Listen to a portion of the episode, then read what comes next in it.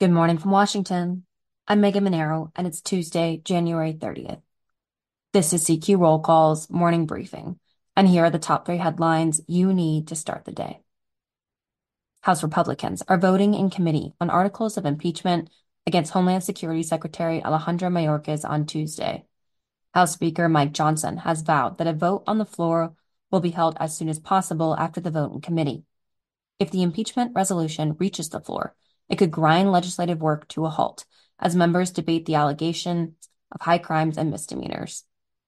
Republicans accuse the Secretary of failing to enforce existing immigration laws.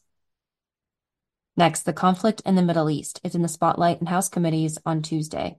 A House Transportation and Infrastructure Subcommittee is hearing testimony on shipping threats in the Red Sea.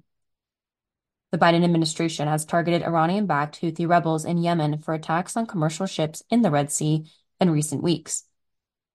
Two House Foreign Affairs subcommittees are also examining U.S. support for the United Nations Relief and Works Agency for Palestine Refugees, or UNRWA. The hearing follows reports last week that a dozen staffers from UNRWA may have participated in Hamas's surprise attack on Israel on October 7th.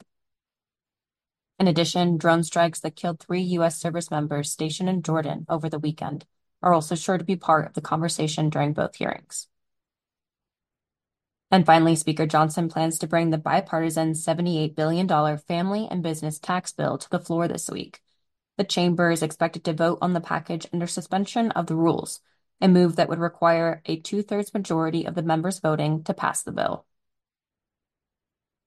Check CQ.com throughout the day for developing policy news.